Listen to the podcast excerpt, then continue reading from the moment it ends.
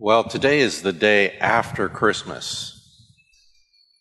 Uh, in some countries, we call this Boxing Day.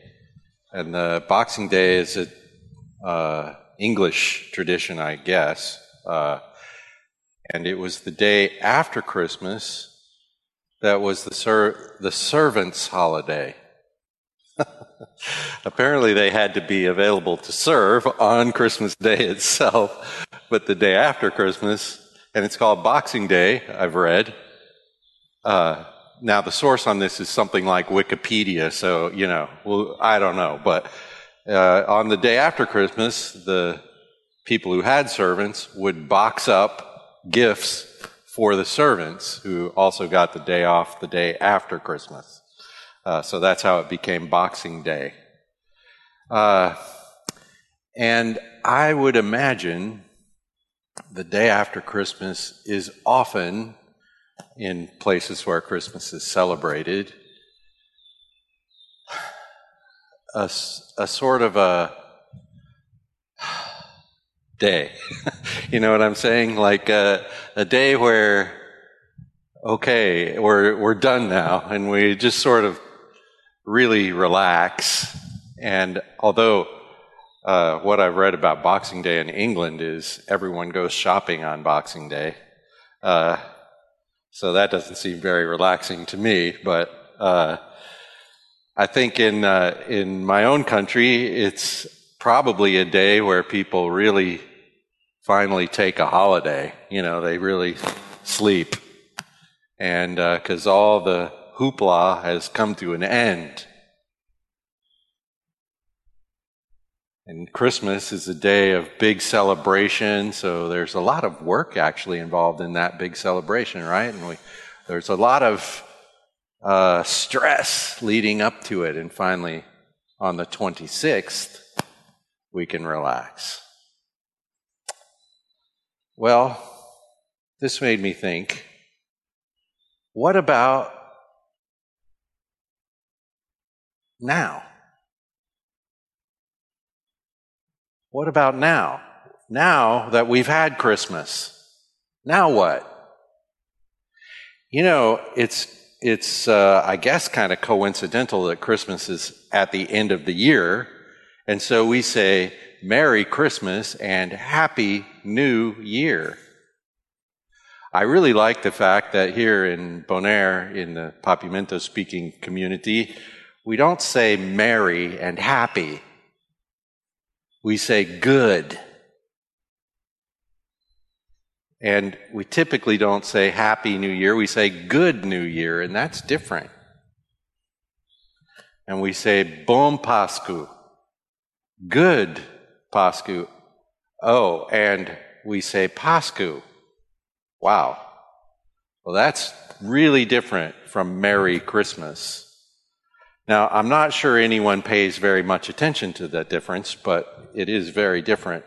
But all of this got me thinking what about, what difference does it make that we've had Christmas?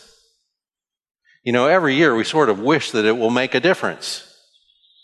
We think, well, we're having Christmas. Everyone needs to remember the reason for the season, as we say. In fact, we even succeed in getting people to remember the reason for the season. Everyone wants a meaningful Christmas, not an empty one, even though a lot of the party is pretty empty. But we want, we want it to be real and meaningful. And we say Merry Christmas and Happy New Year as though a Merry Christmas might lead to a Happy New Year. Well, what does it lead to? Now what? Does it actually make a difference? Does it matter that we have Christmas?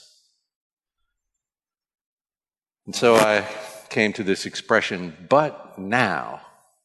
I thought, you know what? I'm going to look it up in the Bible, that expression, but now. And especially in the New Testament, but now. And, you know, uh, the most common place where this expression is used is in the book of Romans, interestingly. where in various spots, three different spots, you have the expression, but now. And then in one more spot, you have just now. Now. And all of these expressions here in the book of Romans are expressions of the difference that it makes that the Son of God arrived on the scene, which is the thing we are celebrating at Christmas. The thing that makes it real and meaningful is the fact that the eternal one, God Himself, the Son, became a man born as a baby child in Bethlehem. What, why does that matter? What difference does it make? What difference does Christmas make? So I thought, well, well, let's look at these three statements, four, three statements, four in the book of Romans that say, but now. Well, the first one is in Romans 3. We just read it a moment ago verse 21. We started with verse 20. And in Romans 3, we read, But now the righteousness of God has been manifested apart from the law. You know, in the original text, the apart from the law part comes first. So it really says this.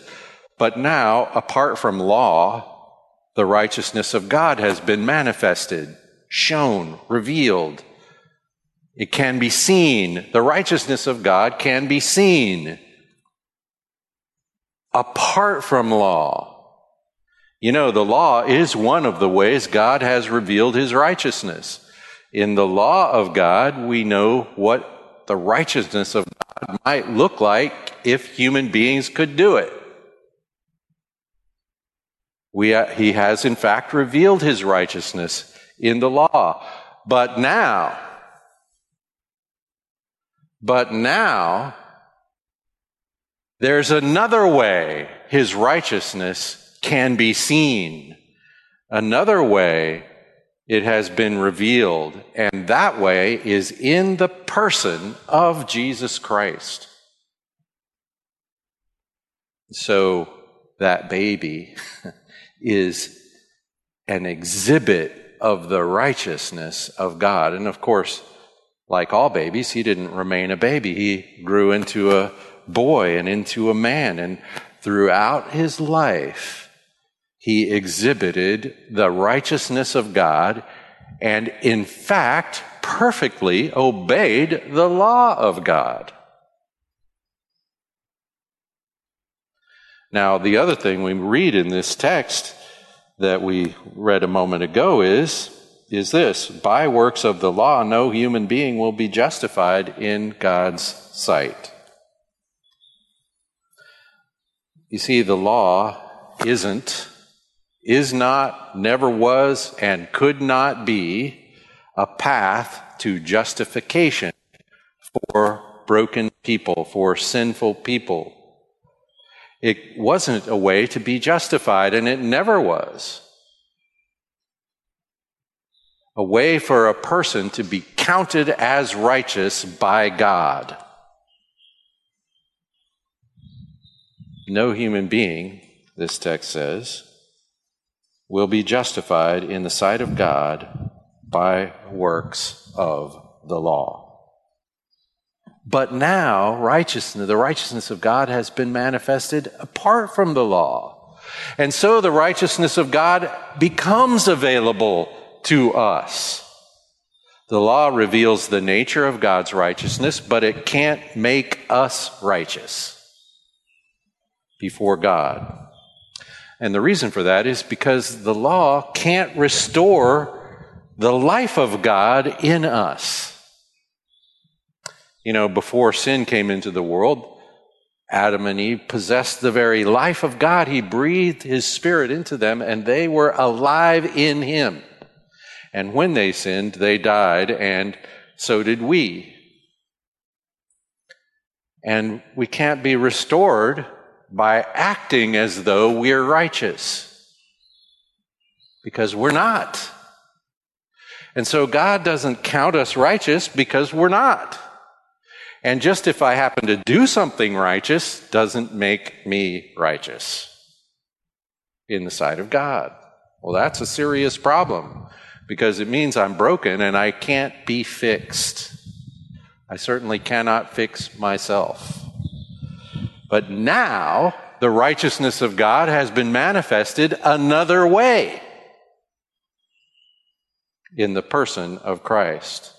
And the righteousness of God that is manifested in the person of Christ can be communicated to you and to me because the death of Christ has satisfied God's judgment against us. That's right here in this text. But now the righteousness of God has been manifested apart from the law, although the law and prophets bear witness to it. In other words, the Old Testament, the law, and the prophets told us this was coming. Anyway, he goes on.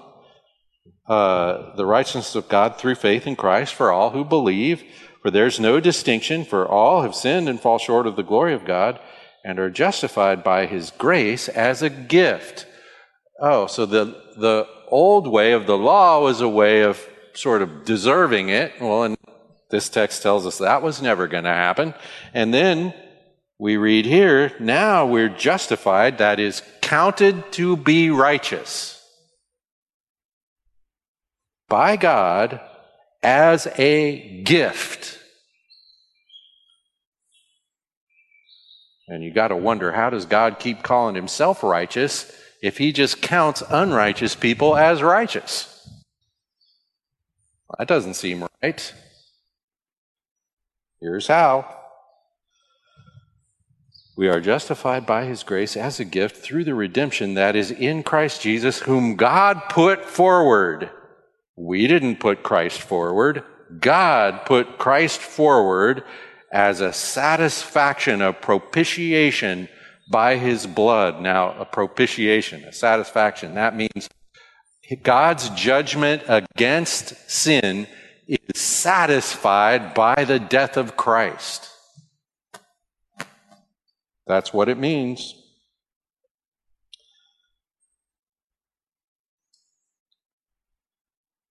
God put him forward as a propitiation by his blood to be received by faith. This was to show God's righteousness. Now, the righteousness of God is manifested apart from the law in Christ and communicated to us when received by faith on the basis of the satisfaction of the blood of Christ, the satisfaction of God's judgment. So, this was to show God's righteousness because in the old days, in his divine forbearance, he passed over the old sins, looking forward to the sacrifice of Christ. And in our day, it shows his righteousness in the present time so that he might be just, that is, righteous himself and the justifier of the one who has faith in Jesus. How does God call me righteous and stay righteous? He's just and he stays just while justifying me because his judgment is satisfied by the blood of Christ. Now, apart from the law, the righteousness of God has been manifested. If there's no Christmas, if there's no incarnation of the Son of God as a man, then there's no satisfaction for sin, and I am as dead as I ever was, irretrievable, because the law provides no path for me to regain fellowship with God, for me to be considered righteous by God, acceptable to God. But because Christ came, Christ died, Christ satisfied God on my behalf, and I now can be deemed righteous and receive this amazing gift just by receiving it. Just by trusting that it's true, by giving myself to this reality. That's the difference that Christmas makes. Now, apart from the law, the righteousness of God has been manifested. Now, if you read on in the book of Romans, chapter 4 and 5 is really mostly an argument for how this is received just by faith. Just by faith. Just by faith. And then you come to Romans chapter 6, and Paul says, Oh, well, so if grace abounds where sin abounds, maybe you would sin so that there'd be more grace. He's proposing this argument that us sinners are going to come up with because we kind of like sinning.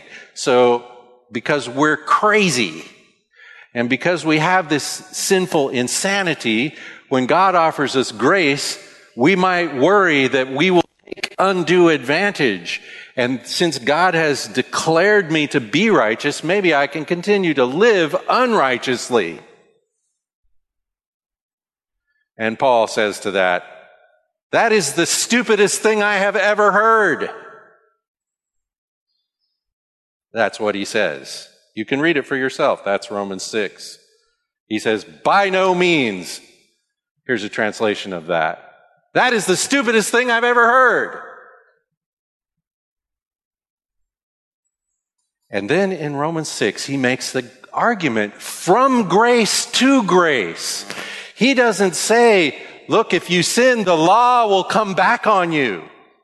He never says that. Because it won't and it can't. He doesn't say God will reimpose his law if you take this undue advantage. He says, no, because of grace, it is supremely foolish to take that advantage. It's not an advantage. And so, in chapter 6, we read this. But now, this is in verse 22 of Romans 6. But now you have been set free from sin and have become slaves to God. And you have received the fruit that leads to sanctification, and you have received the goal, which is eternal life. Now you've been freed from sin and enslaved, in a manner of speaking, he says, to God. And now you have your fruit to holiness, and now you have the prize, eternal life. Now, if we go back in the earlier part of Romans 6, we read this In Christ you died.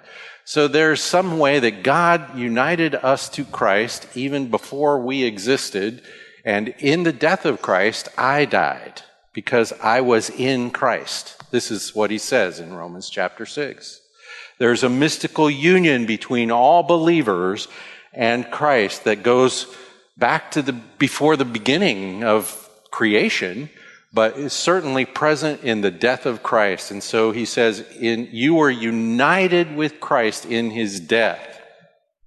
So you are dead to sin. So in verse 11 of Romans 6, he says, consider yourselves, reckon with the fact that you died to sin. You are dead to sin.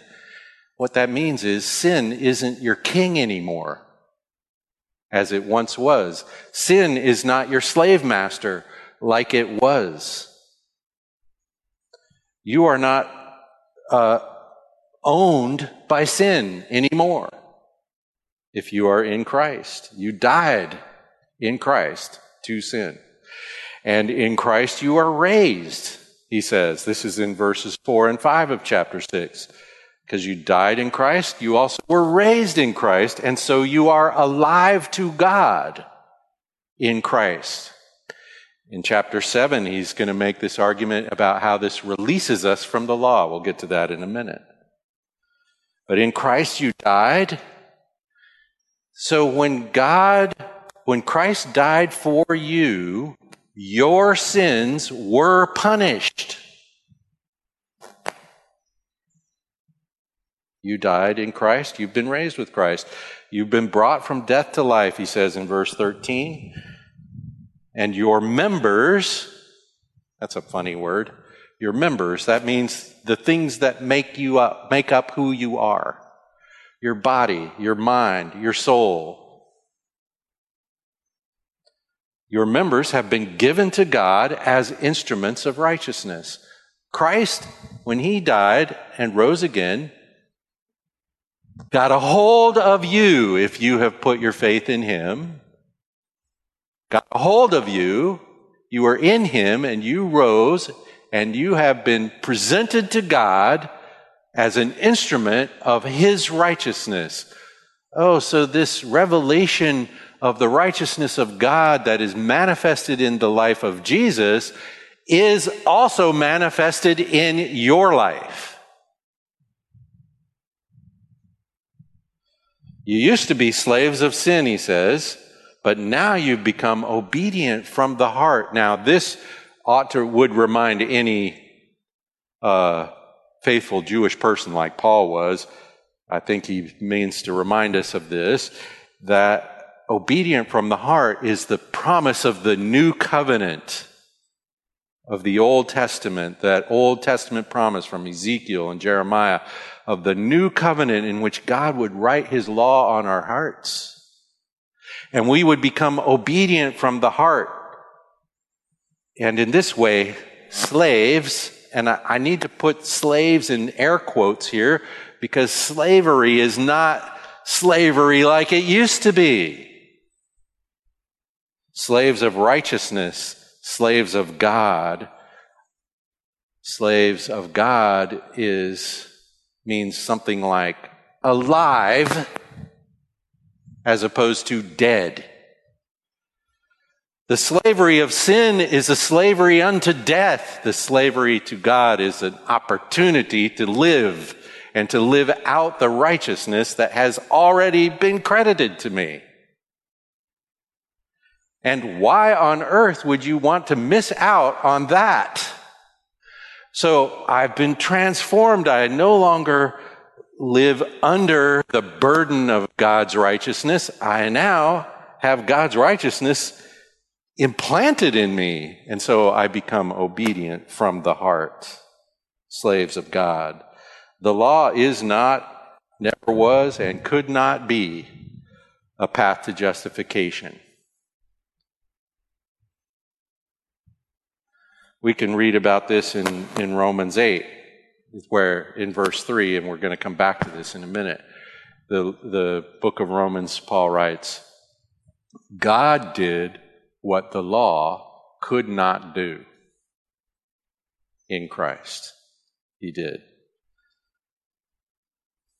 And so in Christ, there is a path to righteousness.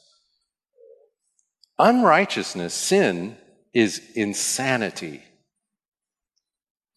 And so his argument in the book of Romans is not to say, well, if you take this option of sinning in the face of grace, God will punish you according to the law anyway. He doesn't say that.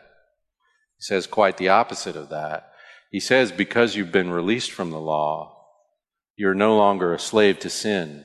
And so you have the opportunity to actually live obediently from the heart. So take advantage of the opportunity. And he gives us, he presents us with his choice. He says, So present yourself to God as an instrument of righteousness. And don't present yourself to sin as an instrument of sin or unrighteousness.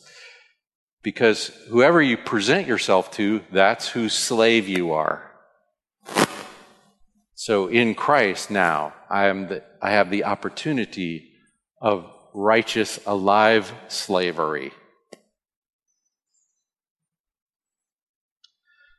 But now you've been freed from sin and enslaved, in a manner of speaking, to God.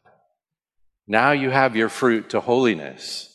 Now you have the prize, eternal life. And this changes everything. And if there's no Christmas, there's no freedom from the slavery of sin. If the, if the Son of God doesn't become the man Jesus, that baby born and placed in a manger, if the man, if the Son of God doesn't become the man and doesn't live the, the righteous life that he lived and doesn't die for my sins and yours and isn't raised and doesn't ascend and isn't there to intercede for me, then I am dead in my trespasses and sins without any hope of recovery. But he did come, and because there was Christmas, there is freedom from sin. That's the difference that Christmas makes. In chapter 7, then, we read this in verse 6. And you know, chapter 7 of Romans is a famous text because it helps us,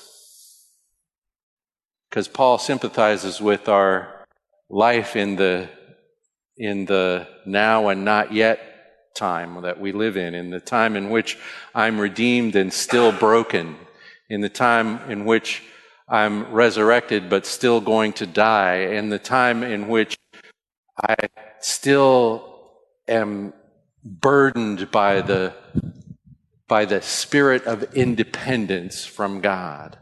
I'm still the guy who can ask the question at the beginning of Romans 6. So I can get away with sin then, huh?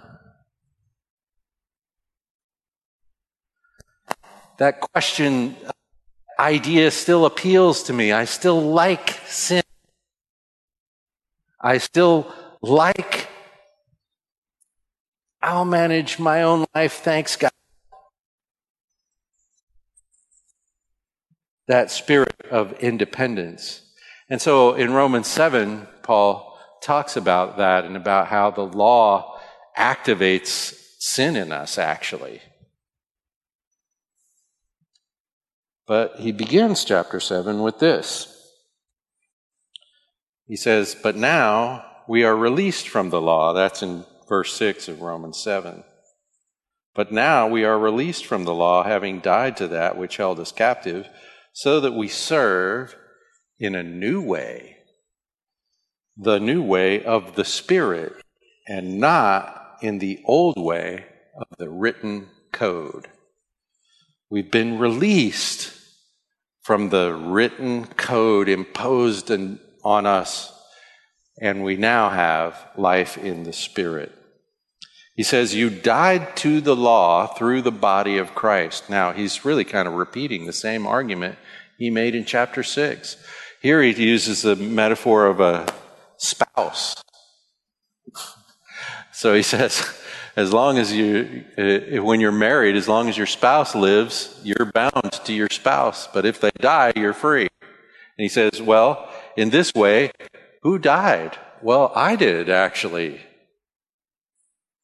So I get a divorce from the law. That's kind of the idea. The, I died to the law through the body of Christ so that I can belong to another. To him who was raised in order to bear fruit for God. That's Romans 7 4. And so we come to serve in the new way of the Spirit and not in the old way of the law.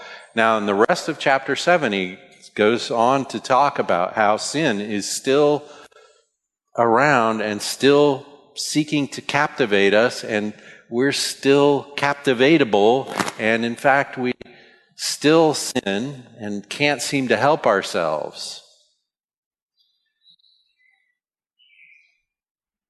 Well, that's kind of the point. We can't help ourselves. But now we're released from the burden of the law by the, by the birth, life, death, resurrection, ascension, intercession of the Lord Jesus. And if he isn't born, none of this happens.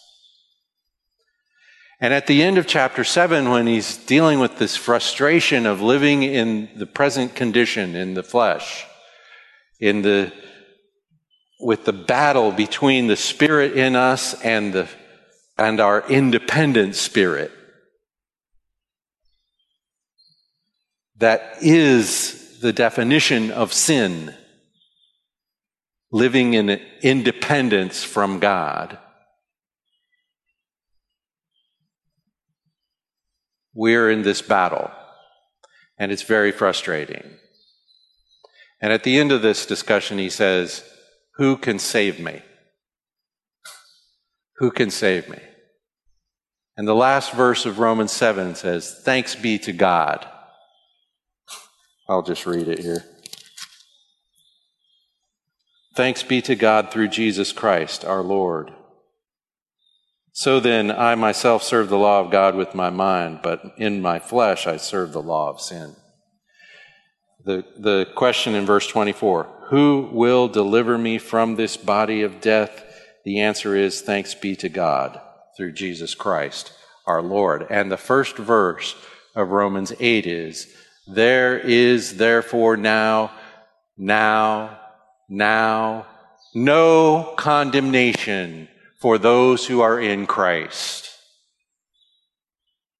And so we are saved from this body of death. No condemnation for those who are in Christ. For the law of the Spirit of life has set you free in Christ Jesus from the law of sin and death. Has set you free not might, not could, not maybe will, has set you free. For God has done. I didn't do it. You didn't do it. God did it. God has done what the law, weakened by the flesh, could not do. Because you see, the law comes in and makes me want to sin. Well, it doesn't make me. I'm built for sin. I operate independently from God. So when I hear what God's righteousness demands, I, the desire to rebel against it is inspired in me. That's what Romans 7 says. Well, what's going to save me from this? God is. God has done what the law weakened by the flesh could not do. How? By sending his own son in the likeness of sinful flesh and for sin. He condemned sin in the flesh in order that the righteous requirement of the law might be fulfilled in us. Well, that expression, by sending his own son, Christmas, by sending his own son, he delivers us from the condemnation of the law because he condemned sin in the flesh in the person of Jesus. And so he is satisfied. His judgment is satisfied. And this opens up life to us when we were dead. Wow in order that the righteousness the righteous requirement of the law might be fulfilled in us who walk not according to the flesh, but according to the Spirit. Now, most of the rest of Romans 8 is about what that means life in the Spirit. What does the Spirit do? The Spirit sets us free in Christ from the law of sin and death. The Spirit dwells in us because the Spirit dwells in us, we belong to Christ, and Christ is in us by the person of the Spirit being in us. Uh, in verse 10 of chapter 8, the Spirit is life because of righteousness. The righteousness of God has come to dwell in me. The Spirit who raised Jesus from the dead in verse 11 dwells in you and gives life to your mortal bodies. You see, God is replicating in us the very life of His Son. Wow. He says, if by the Spirit you put to death the deeds of the flesh, then by the Spirit you live. Oh, so if you're, if you die by the Spirit, you live by the Spirit. This reminds me of what Jesus said whoever clings to his life loses it, and whoever lets it go finds it. He says in verse 14, the sons of God are led by the. Wait, what? The sons of God. Not son, sons.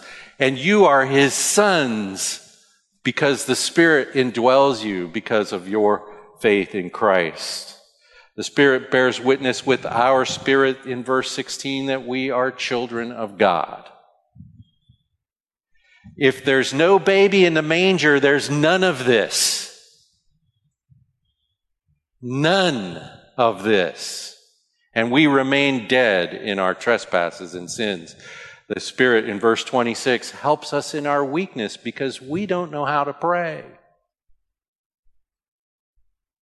And so the Spirit prays and intercedes for us in groanings beyond words, the text says. In the Spirit has a communion and a communication with the Father God that is past words, is deeper than words. And He communicates my heart to the Father's heart in a way that I cannot even conceive. And so the Father who searches the hearts knows the Spirit, and in knowing the Spirit, knows me. It's amazing. The Spirit intercedes for the saints according to God. So my prayers are ill informed and unwise, and I really don't know what I'm doing. But whenever I'm praying, the Spirit's praying. Even when I'm not praying, the Spirit is interceding for me before God. So my heart is poured out before the Father, even when I don't necessarily even want it to be. And if there's no baby in the manger in Bethlehem, none of this happens. It makes all the difference. And then, you know, at the end of chapter 8, this great text, all things work together. This follows this, the, this follows the statement of the intercession of the Spirit as though this is God's response to the prayer of the Spirit for me. He says, all things work together for the good of those who love God. Those who are called according to his purpose. Those are just ways of saying those who are in Christ. And so we read this great text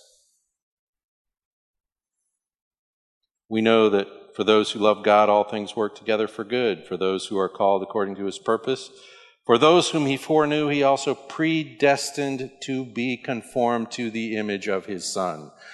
If you wanted to know what is the good that God is working through all things, that is it. That we would be conformed to the image of his Son, that the very life of the Son of God made flesh would become who we are. That the life of Christ would be replicated in the life of the believer in Christ. Well, this is inevitable. It is what God is doing. And so he says, predestined, called, justified, glorified. All of those things add up to conformed to the image of his son. He goes on, in him we inherit everything. if, if God gave his, his son, will he withhold anything else? The answer is no. In him we are inseparably connected to the love of Christ. That's what the rest of this text says. What shall we say then? If God's for us, who can be against us? He who did not spare his own son, but gave him up for us all, won't he also give us with him all things? Who shall bring a charge against God's elect? It's God who justifies. Who's going to condemn? Christ Jesus is the one who died, more than that, who was raised, who is at the right hand of God, who indeed is interceding for us. Oh, so it's not just the Spirit, but the Son. It's a team effort. Does the Father say no? To the team prayer of the Son and the Spirit? No. Who shall separate us from the love of Christ. Tribulation, distress, persecution, famine, nakedness, danger, sword. I mean, the scripture says, for your sake, we're being killed all day long. We're regarded like sheep to the slaughter. No! In all these things, we are more than conquerors through him who loved us. If they kill you, you win. I am sure that neither death, nor life, nor angels, nor rulers, nor things present, nor things on, uh, nor things to come, nor powers, nor height, nor depth, nor anything else in all creation will be able to separate us from the love of God in Christ Jesus our Lord. Hallelujah. This is the difference that Christmas makes. This is why, having celebrated the birth of our Savior, the incarnation of the Eternal One, we should be transformed in the new year. We can live in the advantages we have just discussed. And we are foolish if we don't. Romans 3:26 He's the justifier and he's just. He's the justifier of who? The one who has faith in Jesus. Here in uh, Bonaire, we say Bon Pascu, which is a very curious thing to say at Christmas because Pascu is the word for Passover. Well, Christmas isn't Passover, is it? Yes, it is. And you know, this word Pascu in Papiamento, we use it for the whole story. From the birth of Christ to the Passover death of Christ to the Pascu, the resurrection, the, to the Easter resurrection of Christ. And so when we say Bon Pascu, we are saying a mouthful. It is a huge thing to notice that in the incarnation, the gift of life is wrapped. And in the life of Christ and in our faith, we simply unwrap the gift. And so we say, Bon Pascu, good Passover, good Christmas, good incarnation good Passover, good resurrection, good intercession, good second coming. On that day when we will see him and we will be like him because we will see him as he is, face to face. It will be transforming and we will experience the full delivery of our salvation in him. Bon Pascu. Now, things have changed because Christ has come. And so when we think about the day after Christmas and we're asking ourselves, now what? This is the answer. Apart from the law, the righteousness of God is manifested in Christ and in his people. Let us live this life we've been given. Father, we thank you for your grace toward us in Christ. Lord, it's overwhelming. Eh, we don't really get it. But Lord, we pray that by the ministry of the Spirit in our hearts, we would receive this testimony that we are the sons of God, that we have the life of Christ in us that we have been credited with his righteousness and now have the opportunity to live in it. So, Lord, we do, by faith in Christ, present ourselves to you, a living sacrifice, holy and pleasing to God, our only reasonable service of worship. And we give you thanks in Christ and by his Spirit. Amen.